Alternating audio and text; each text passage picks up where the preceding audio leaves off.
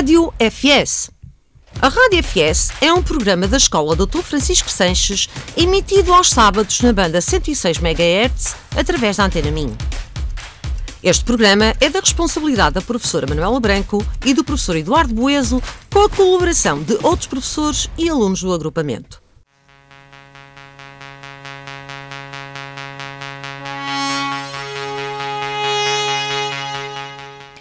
Notícias da escola.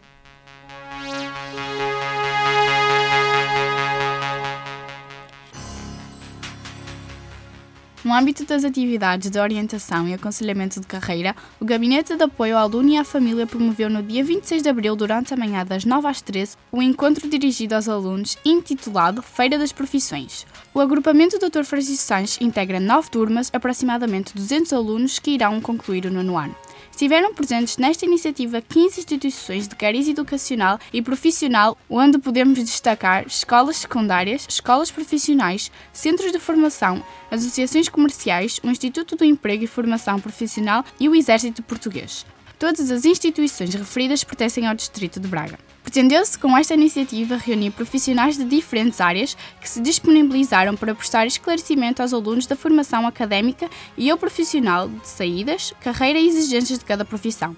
As psicólogas Cristina Canelas, Cassiana Arpini e Paulo Simões consideraram que a Feira das Profissões é uma excelente oportunidade para aprofundar o conhecimento das diferentes ofertas educativas e tomar uma decisão vocacional consciente. No âmbito da iniciativa Governo Próximo, a Secretária de Estado do Desenvolvimento Regional, Isabel Ferreira, acompanhada pela Vereadora da Educação, Inovação e Coesão Social da Câmara Municipal de Braga, Carla Sepúlveda, visitou na quarta-feira passada a EB23 Dr. Francisco Sanches. Esta visita teve como objetivo conhecer um projeto de prevenção de problemas de comportamento na adolescência, desenvolvido com o apoio dos diferentes parceiros do agrupamento, nomeadamente o Projeto Homem. Este trabalho é desenvolvido no PIEF, Programa Integrado de Educação e Formação, numa turma composta por 15 alunos de várias nacionalidades e culturas. Ontem, dia 5 de maio, celebramos o Dia do Patrono. Nesse mesmo dia decorreu a 35ª campanha de dávida de sangue do agrupamento de escolas Francisco Sanches. Foi um tempo de celebração da vida do agrupamento, realizado num ambiente de alegria, de partilha de conhecimentos, de solidariedade e união, com um programa educativo lúdico, diversificado e pensado para e com todos. O próximo programa será então dedicado ao Dia do Patrono.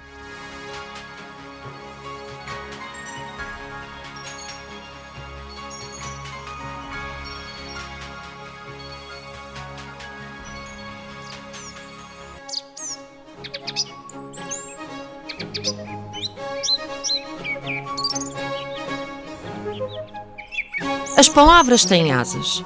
Crónicas do professor José Machado.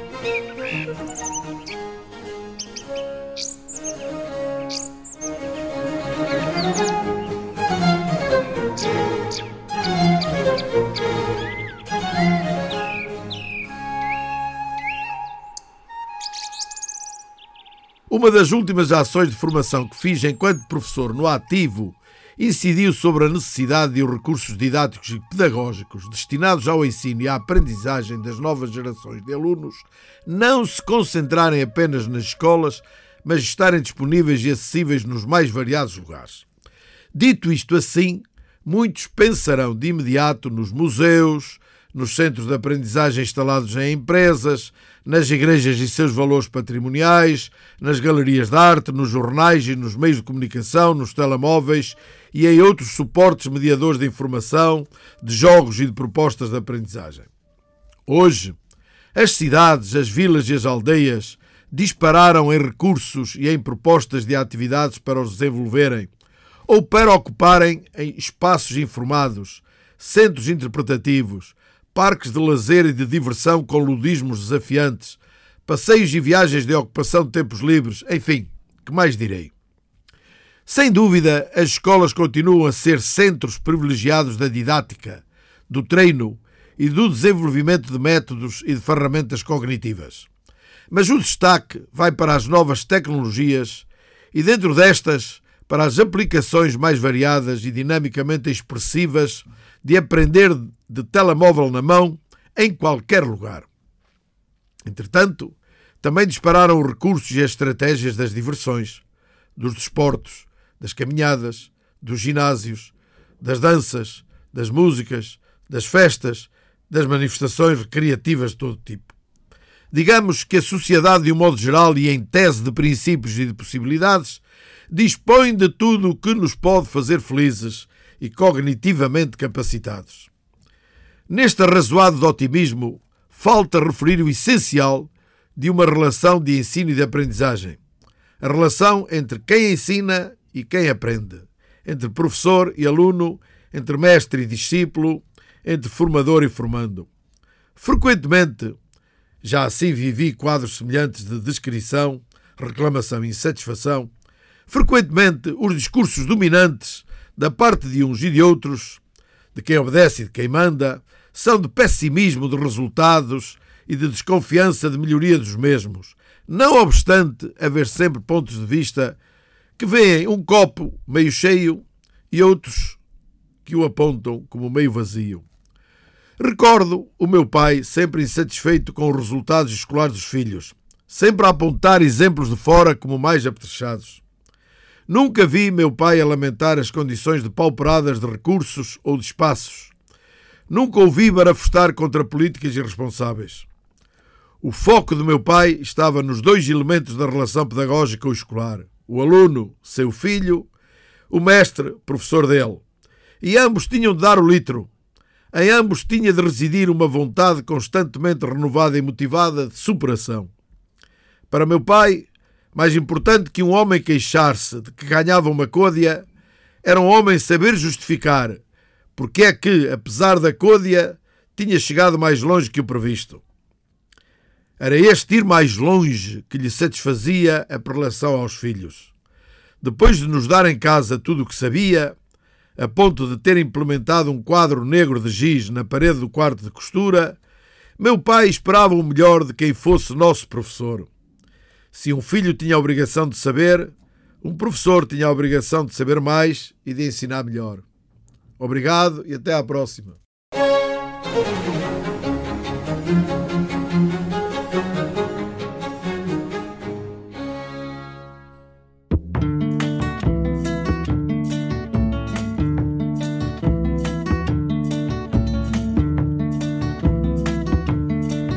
mais cinco, numa sentada que eu pago já.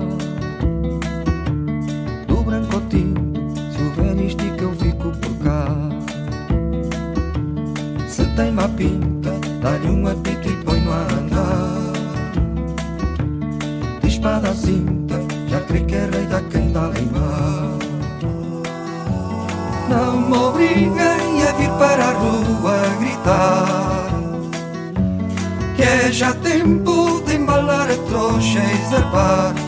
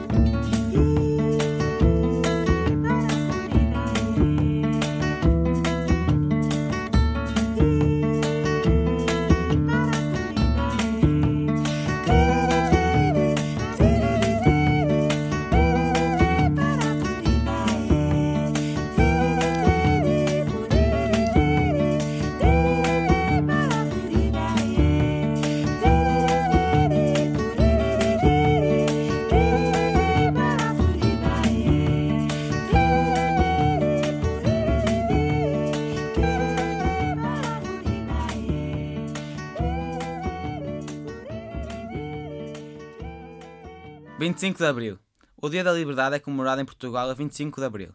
Nesta data celebra-se a revolta dos militares portugueses, que no dia 25 de abril de 1974 levaram a cabo um golpe de Estado militar, pondo fim ao regime ditatorial do Estado Novo, que era liderado por António de Oliveira Salazar. O movimento das Forças Armadas, composto por militares que haviam participado na guerra colonial e por estudantes universitários, teve o apoio da população portuguesa. O símbolo do dia 25 de abril é o cravo, a flor que a população colocou nas armas dos militares neste dia. A celebração do Dia da Liberdade em Portugal, também conhecido como o Dia da Revolução dos Escravos, relembra a importância da liberdade no país.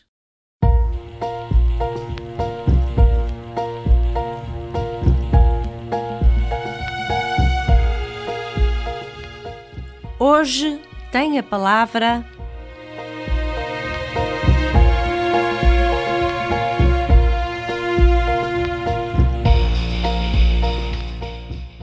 Bom dia, eu sou a Lua Pereira.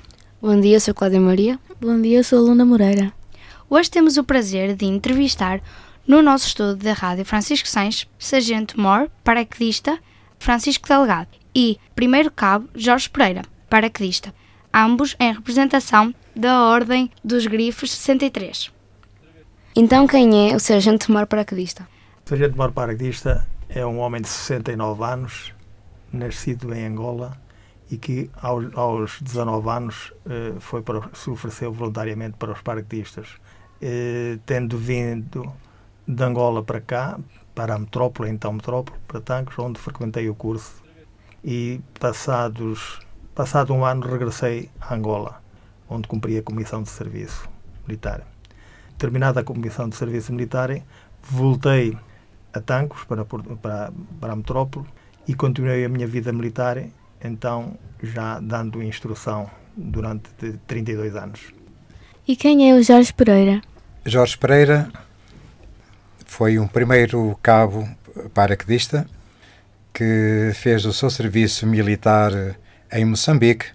Como voluntário, entrei aos 19 anos, fiz eh, uma comissão de dois anos na Guerra Ultramarina, regressei, passei à disponibilidade Casei em Moçambique porque regressei de novo e voltei a integrar os paraquedistas, fazendo ao todo seis anos de vida militar e atualmente represento a Ordem dos Combatentes de, do Ultramar na Ordem dos Grifos 63 com muito orgulho. Como é ser paraquedista? Ser paraquedista é uma sensação, para já saltar em paraquedas, uma sensação que não há nada que se possa comparar. Não há mesmo Já tive muitas sensações agradáveis, de muitas, mas para saltar de paraquedas, voando com os nossos próprios asas, em queda livre, não há nada que se possa comparar. E depois é a própria vida militar em si, que é uma que nos paraquedistas é uma é uma organização muito disciplinada e com muito rigor e não se vê um paraquedista na rua mal fardado, mal ataviado, mal mal comportado, que não pode haver. Se alguma coisa acontecer, ele é expulso da, da vida militar.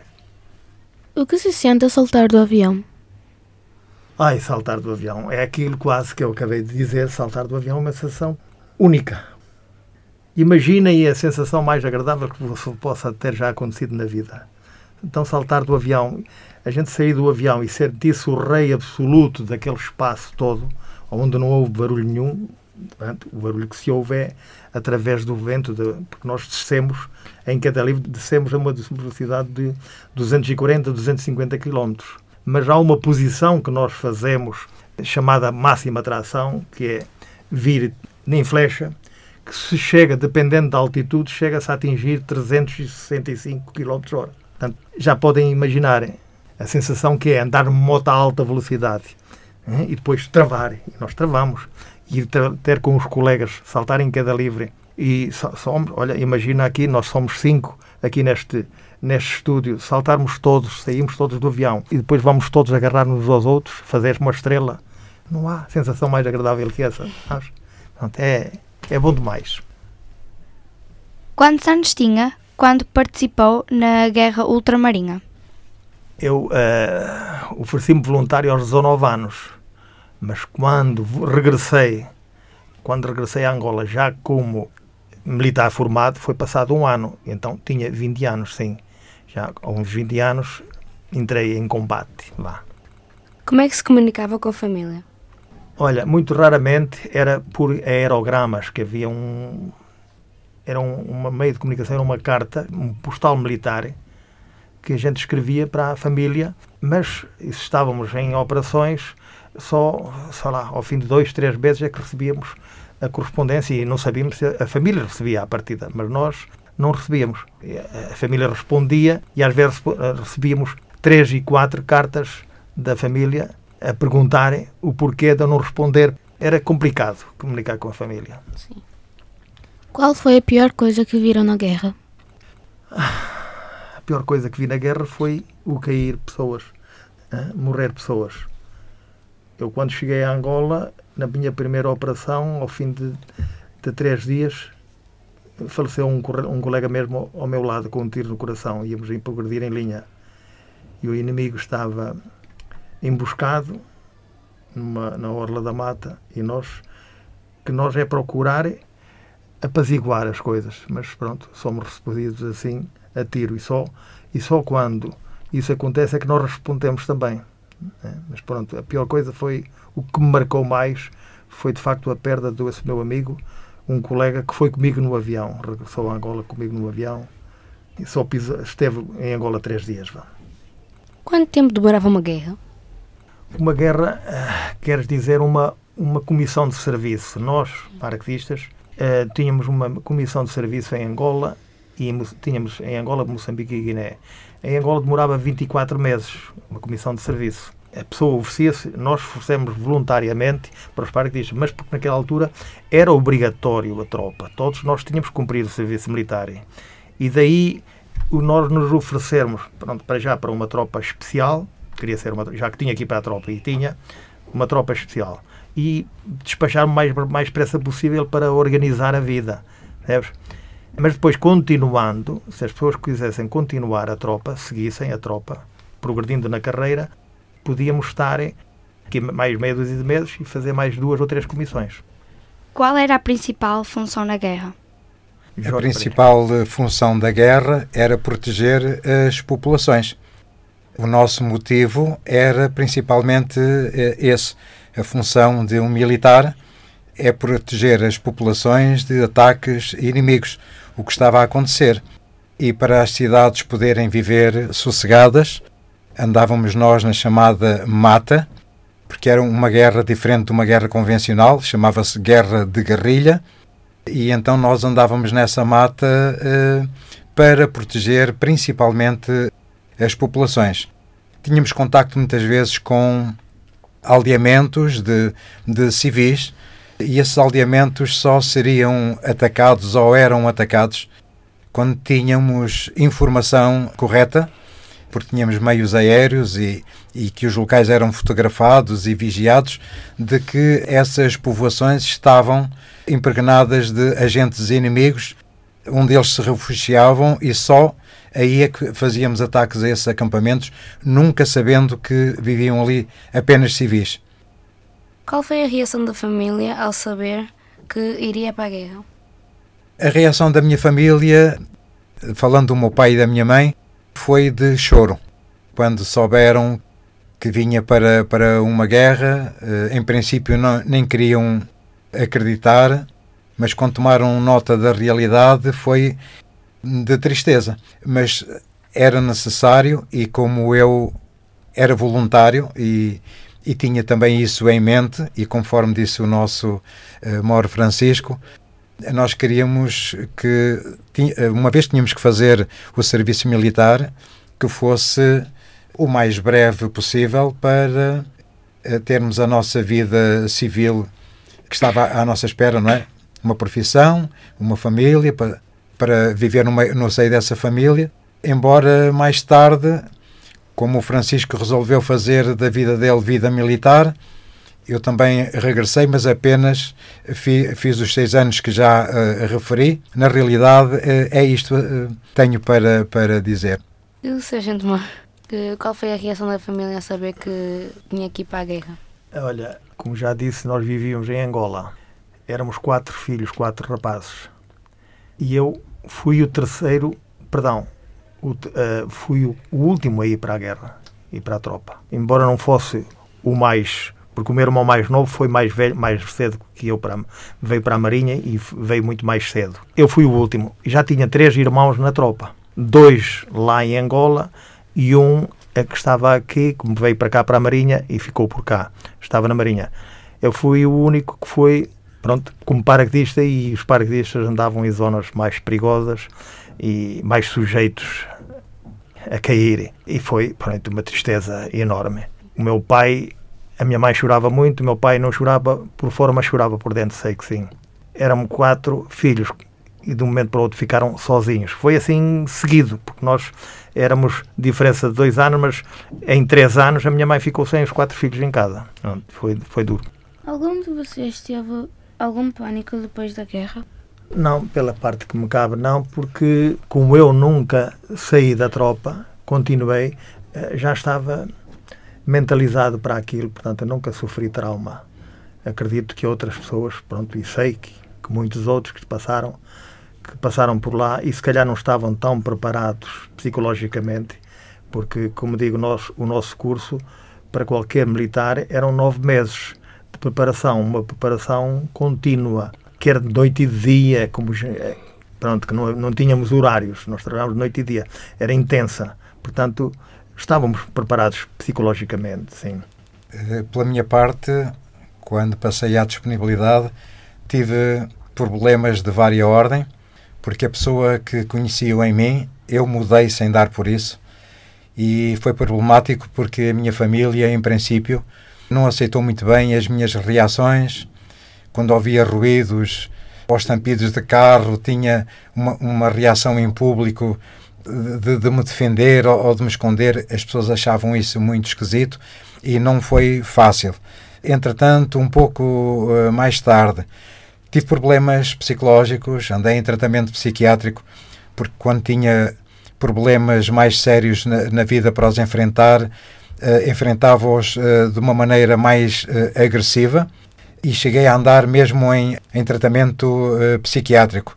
Entretanto, voltei de novo aos paraquedistas e então aí é que estabilizei porque vivia num meio de, de pessoas que eu conhecia bem, que tínhamos a mesma vivência e aquilo foi quase como que um tratamento uh, para mim. Mas sim, uh, eu cheguei a ter problemas psicológicos. Hoje está tudo bem, graças a Deus. Quer deixar uma mensagem para os alunos da Escola Franciscense? Com certeza que sim. Da minha parte, o que eu desejo as maiores felicidades para todos vós e metam na vossa cabeça: querer é poder. Aquilo que nós quisermos, seremos. Não há ninguém melhor que ninguém. Se tu quiseres ser médica, tu consegues ser médica. Tens que pôr isso na tua cabeça. Eu quero ser médica e serás médica, mas tens de trabalhar para isso. É como no paraquedista. O paraquedista também não vai uh, dizer, oh, vou para os paraquedistas ficar fixo, não ficar. Não, não ele tem que querer muito para ser paraquedista. Querer é poder, desistir é próprio dos fracos. Portanto, vocês nunca desistam do vosso querer. É isso. Muitas felicidades para todos vós e, e direi que estarei sempre ao vosso dispor, sempre que queiram. Obrigado. Da minha parte, eh, estou agradavelmente surpreendido e todas vocês estão de parabéns. Estão aqui a começar um trabalho eh, maravilhoso, estão a desenvolver competências. Eu fico muito feliz por saber que o vosso futuro eh, augura algo, algo de bom. É muito importante vocês não se esquecerem daquilo que foi dito lá embaixo, que para haver liberdade tem que haver disciplina.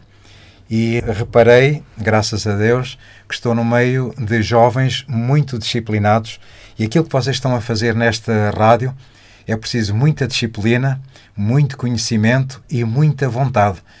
E é isso que vocês estão a fazer. E para mim foi maravilhoso estar aqui convosco, porque vejo jovens diferentes e é com jovens deste valor que eu estou agora a ver que o nosso país tem futuro. Às vezes fico triste quando penso assim o que será o futuro do meu país, mas olhando para aquilo que se passou nesta escola, olhando para vocês que nos estão a entrevistar, olhando para os vossos professores que estão a desenvolver um trabalho maravilhoso em prol das vossas vidas, eu só tenho que estar uh, feliz e dar os meus parabéns e o meu muito obrigado por nos terem recebido.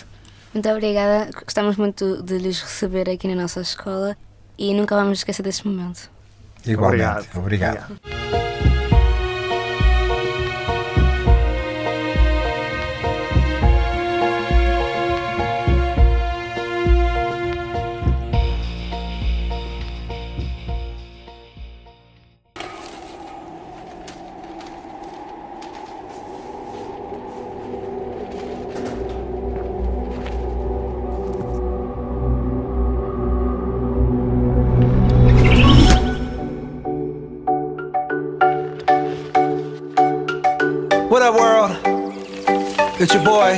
Just one of the guys down here. Well, I could be more specific. Uh, I'm a human. And uh, just wanted to, you know, for the sake of all of us earthlings out there, just wanted to say.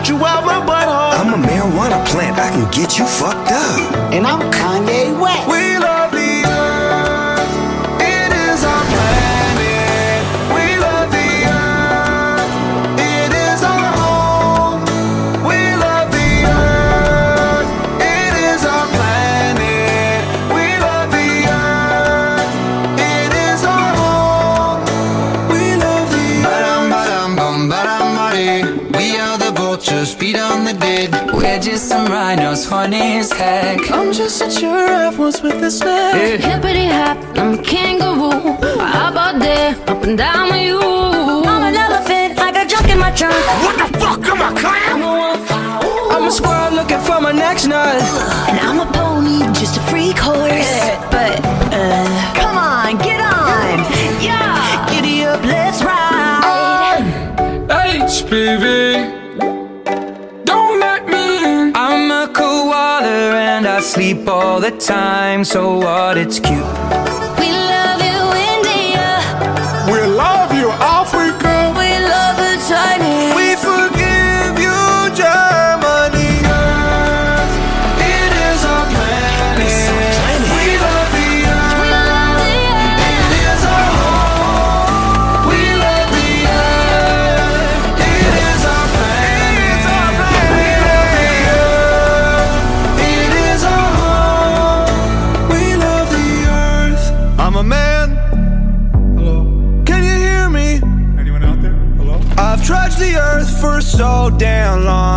Don't know shit.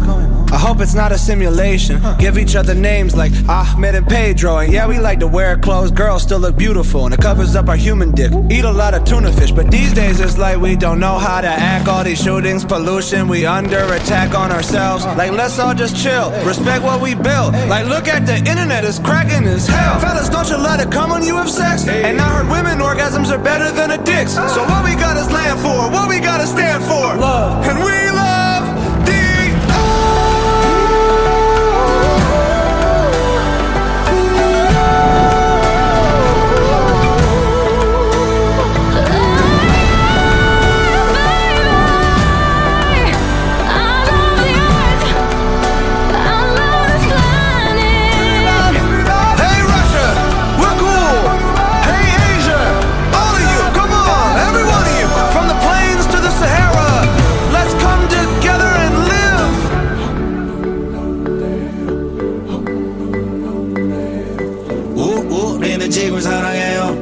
sarangueo. La tierra. Woman ha dicho.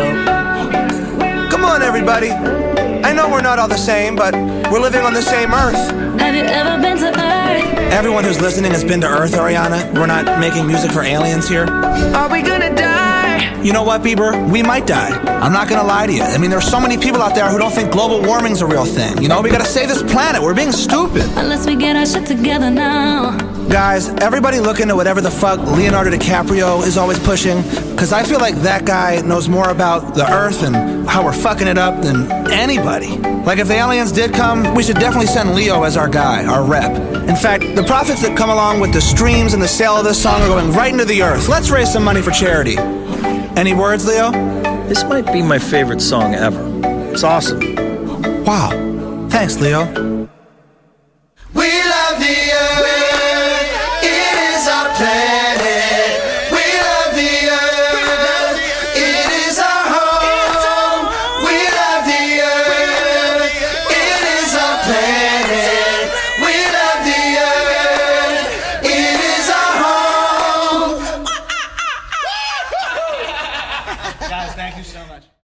Dia Mundial da Terra é comemorado anualmente a 22 de abril em mais de 190 países. Esta comemoração visa reconhecer a importância do planeta e alerta a necessidade de preservar os produtos naturais do mundo, o ambiente e a sustentabilidade da Terra. Em 2023, o tema é Investir no nosso planeta, que destaca a importância de dedicarmos o nosso tempo, recursos e energia para resolver as alterações climáticas e outros problemas ambientais. Investir no nosso planeta é necessário para protegê-lo e é a melhor forma de garantir a prosperidade futura. Ao investirmos juntos no planeta, estamos a apoiar comunidades saudáveis, felizes e ricas em todo o mundo. Empresas, governos e sociedade civil são chamados à ação contra a crise climática e à colaboração para acelerar a mudança rumo a um futuro verde, próspero e justo. Mudar o mundo depende de cada um de nós. Por isso, o Dia Mundial da Terra é dedicado à consciência, mas também ao apelo de pequenos gestos que podemos fazer para tornar o planeta ambientalmente mais sustentável. 10 coisas que podes e deves fazer para um planeta mais sustentável e para garantir o futuro de todos nós. Número 1. Um, reduz o teu lixo. Além de reciclares, o ideal mesmo é reduzir o lixo que produzes. Todos os produtos que compras têm um impacto ambiental e acabam o seu ciclo de vida provavelmente num aterro. Além disso, o impacto da poluição dos plásticos nos oceanos é algo que já é impossível ignorar. Mas atenção, já não se trata só do que compramos. Número 2. Menos embalagens. Se consomos muito de um produto, o ideal é comprar a granel, reduzindo as embalagens que levas para casa. 3. Alimenta-te de forma sustentável. Produzir carne cria muito mais dióxido de carbono que plantas como vegetais, grãos ou legumes. Além disso, criação de animais para carne e laticínios consome imenso espaço, água e ração. Optar por uma alimentação que não seja 100% baseada em carne e mais direcionada para as plantas pode reduzir o nosso impacto ambiental. 4. Mantém-te informado. Uma das melhores coisas que podes fazer é manter-te informado. Isto ajuda-te a falar com os teus amigos, família e até comunidade sobre ações positivas que possam ter impacto. Se és fã de documentários, vê o documentário O Ano em que a Terra Mudou, que fala sobre como o confinamento global afetou o clima e os animais, por vezes de forma positiva. 5. Como lavas a roupa? Usa detergente e sabão em pó com baixo teor de fosfato. Os fosfatos estimulam o crescimento de algas quando descarregados no abastecimento de água, reduzindo os níveis de oxigênio e matando plantas e peixes. Parece básico, mas a verdade é que ao limpar a parte de trás do frigorífico, estás a ajudar às bobinas, que produzem a energia. As bobinas aumentam o consumo de energia em 30%. O planeta agradece e a tua carteira também. 7. Anda a pé. Todos sabemos que o exercício físico ajuda o sistema imunitário. Deixa o carro de lado e vai a pé. Utiliza transportes públicos ou opta por veículos não poluentes, como por exemplo a bicicleta para ir às compras, ao trabalho, buscar as crianças à escola ou comprar o jornal. 8. Faz voluntariado. Talvez seja preciso limpar uma praia ou talvez uma floresta. Ajuda a plantar árvores. Qualquer que seja a missão ambiental, a ajuda é sempre bem-vinda. Pesquisa sobre o que existe mesmo ao teu lado, recorrendo, por exemplo, à junta de freguesia da tua localidade. 9. Define uma missão em casa. Em família, escolhe algo que pretende resolver este ano. Deixar de usar guardanapos de papel, fazer menos lixo, começar a comprar menos roupa. O interessante é que possa ser algo em que todos participem. Afixem um objetivo onde todos possam ver e vão assinalando os progressos. Quando a missão estiver concluída, avance para outro objetivo. 10. Desiste do plástico. A sério. As estatísticas não mentem. A cada um minuto são compradas cerca de 1 milhão de garrafas de plástico em todo o mundo e utilizados cerca de 5 trilhões de sacos de plástico. O pior? Só cerca de 9% são reciclados. Cerca de 8 milhões de toneladas acabam nos oceanos. Não uses palhinhas de plástico Escolhe, por exemplo, de bambu. Não use sacos de plástico, escolhe sacos de juta ou pano. Não é assim tão difícil. Juntos por um mundo melhor.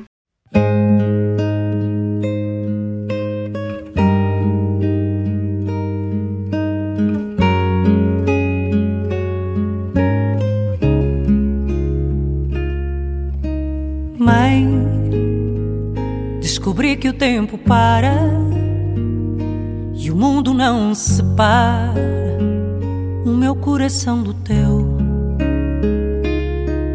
Eu sei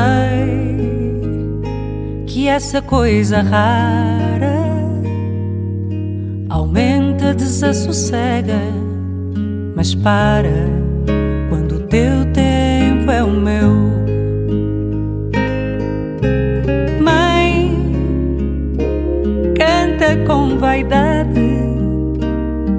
já tenho idade para saber que em verdade em cada verso teu onde tu estás estou eu mãe. Contigo o tempo para nosso amor é coisa rara e cuidas de um beijo meu. Sei que em cada gesto teu está teu coração no meu. Mãe, canta com vaidade, porque já tenho idade para saber que em verdade em cada verso teu onde tu estás estou eu. Se pudesse mandar no mundo parar o tempo à minha vontade pintava teu coração com as cores da felicidade em cada gesto está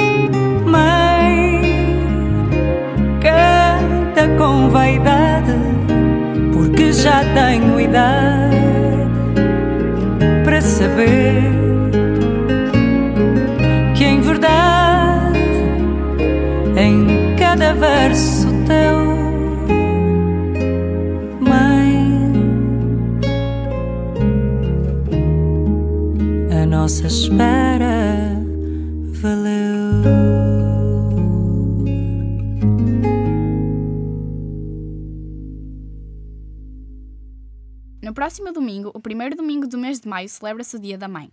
Tivemos dificuldade em escolher um poema ou uma frase para ilustrar o evento, porque ter ou ser mãe é algo tão grande e tão forte que não cabe em palavras.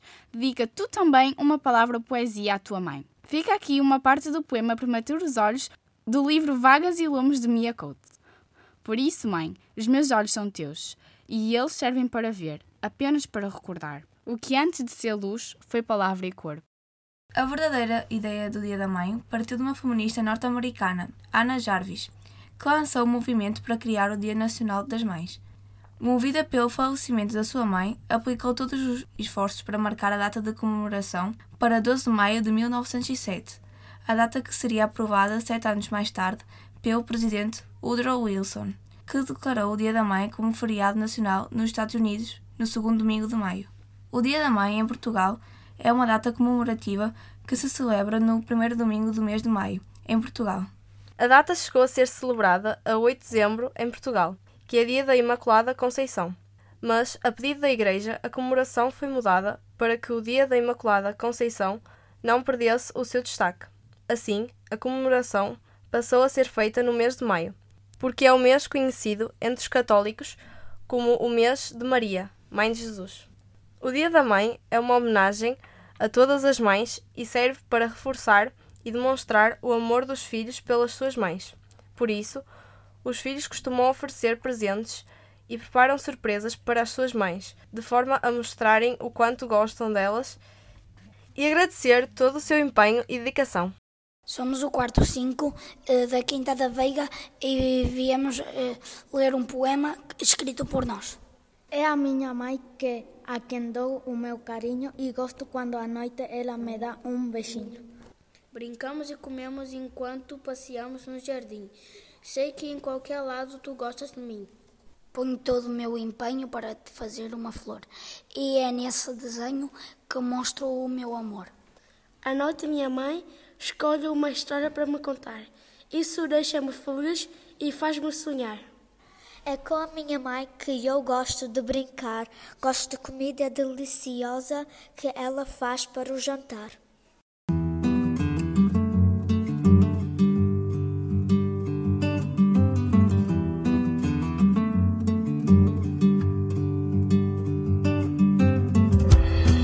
Ela disse-me ao jantar: Tens o prato para acabar. A cenoura é para comer, dos teus olhos vai fazer duas estrelas a brilhar. Ela disse, meu menino, tu ainda és pequenino, mas o tempo corre louco e todo o empenho é pouco para guiar o teu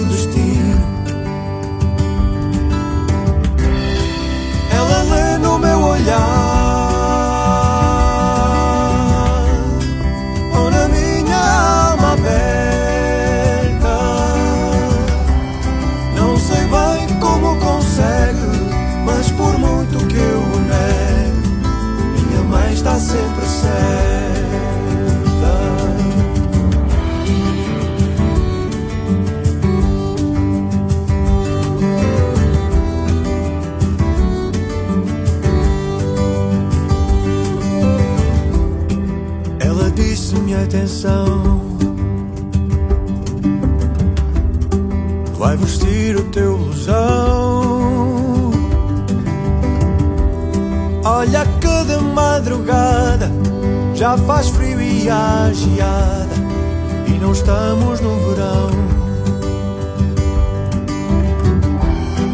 Ela disse: Tens de ver o que está a acontecer. Olha que essa rapariga é muito mais que uma amiga não a queres perder. Ela lê no meu olhar. ou na minha alma aberta. Não sei bem como consegue, mas por muito que eu nego, minha mãe está sempre certa.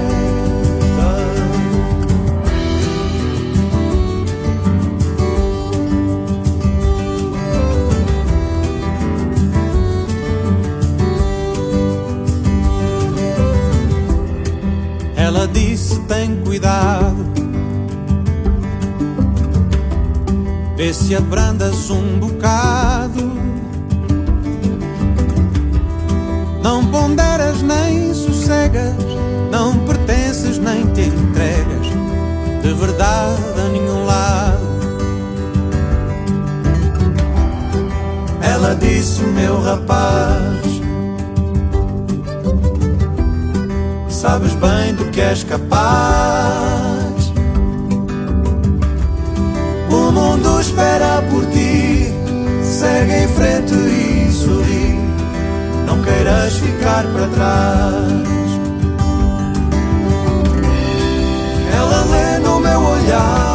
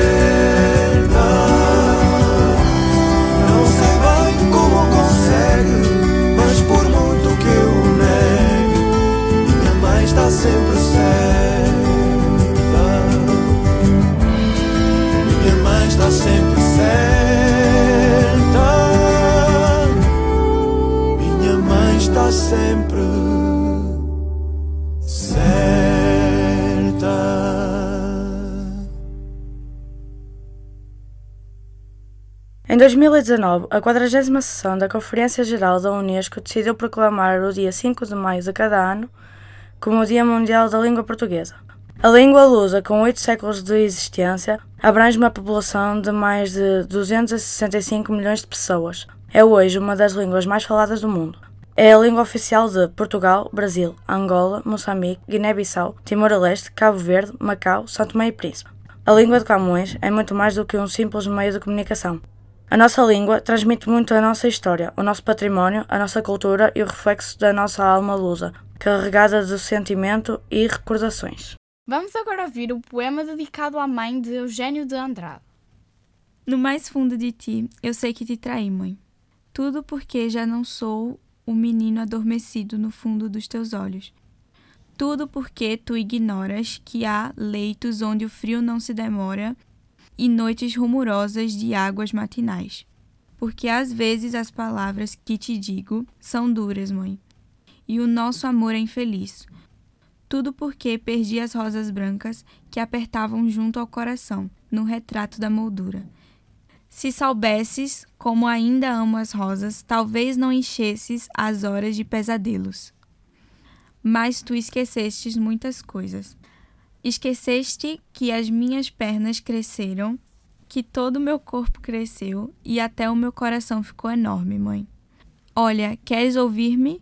Às vezes ainda sou o menino que adormeceu nos teus olhos. Ainda aperto contra o coração rosas tão brancas como as que tens na moldura. Ainda ouço a tua voz. Era uma vez uma princesa no meio de um laranjal.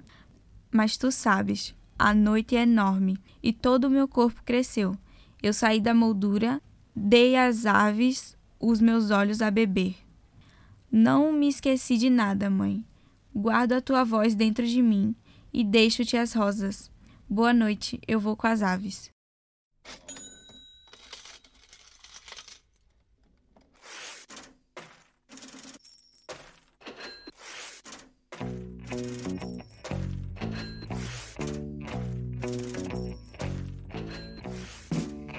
Olá, bom dia. Hoje vamos falar de um assunto que tem a ver com a disciplina matemática e novos métodos para aprender matemática. Gostava de falar na app Milagre Aprender Mais, pois sei que a tua professora de matemática recorre a esse recurso na sala de aula. Sabe-nos dizer o que é isso? Sim, é verdade. A minha professora de matemática utiliza tecnologias em sala de aula. Neste momento, nós estamos a resolver exercícios de matemática com a app Milagre Aprender Mais e estamos muito motivados. Mas o que é a app Milagre Aprender Mais? Estou curioso em saber. A app Milagre Aprender Mais é uma ferramenta de apoio aos alunos na resolução autónoma dos exercícios. Estamos com a app Milagre Aprender Mais porque a professora de matemática usou esta ferramenta. Eu estou a estudar mais e até gostava que os outros professores usassem essa ferramenta nas outras disciplinas. Agora percebo porque tu melhoraste a tua aprendizagem da matemática. Foi fácil melhorar os resultados. Eu explico. Faço os exercícios com entusiasmo porque aprendo. Jogando, estou sempre a ganhar pontos. Fico mais motivado para aprender. Quero estar sempre a jogar e agora percebo porque se diz que é uma ferramenta com características de gamificação.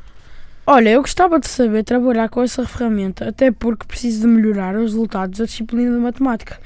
Podes explicar como posso resolver exercícios com essa ferramenta? Claro que sim. Olha, instalas a aplicação e fazes o registro nesta plataforma. Basta pedir o código do grupo à tua professora e ficas a poder resolver exercícios de matemática na sala ou fora da sala de aula. Vou já fazer isso. Agora fica atento. Seleciona primeiro o capítulo, de seguida o subcapítulo e depois a ficha que queres resolver. Mas tenho uma dúvida. Tenho a ficha de três cores. Qual é que eu devo escolher? Podes começar pelas fichas verdes, mas claro, depois, se queres melhorar a tua pontuação, deves continuar e fazer as fichas um pouco mais difíceis, que são as amarelas e por fim as vermelhas. Diz mesmo que se ganha pontos? Sim, claro. Esta plataforma tem características de um jogo, como já te tinha dito. Como resolve os exercícios? Resolves os exercícios no caderno com o lápis. A seguir, tiras foto à resolução. Submetes a fotografia e, logo de imediato, visualizas a resolução dos exercícios com a respectiva pontuação. Assim, fazes a tua autoavaliação. E se eu continuar com dúvidas nos exercícios?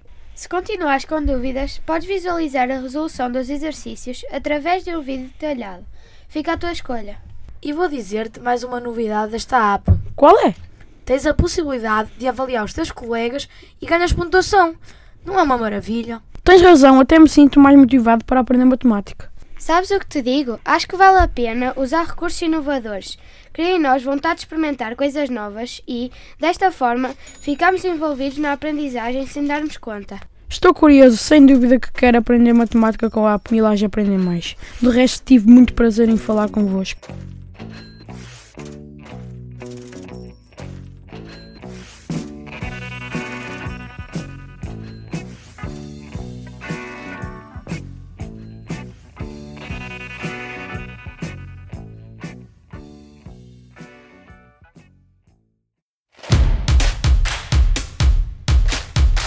Por hoje é tudo. Agradecemos a todos os que colaboraram connosco, em especial a Antena Minho, que se disponibiliza para transmitir o nosso programa. Bom dia a todos e votos de um bom fim de semana.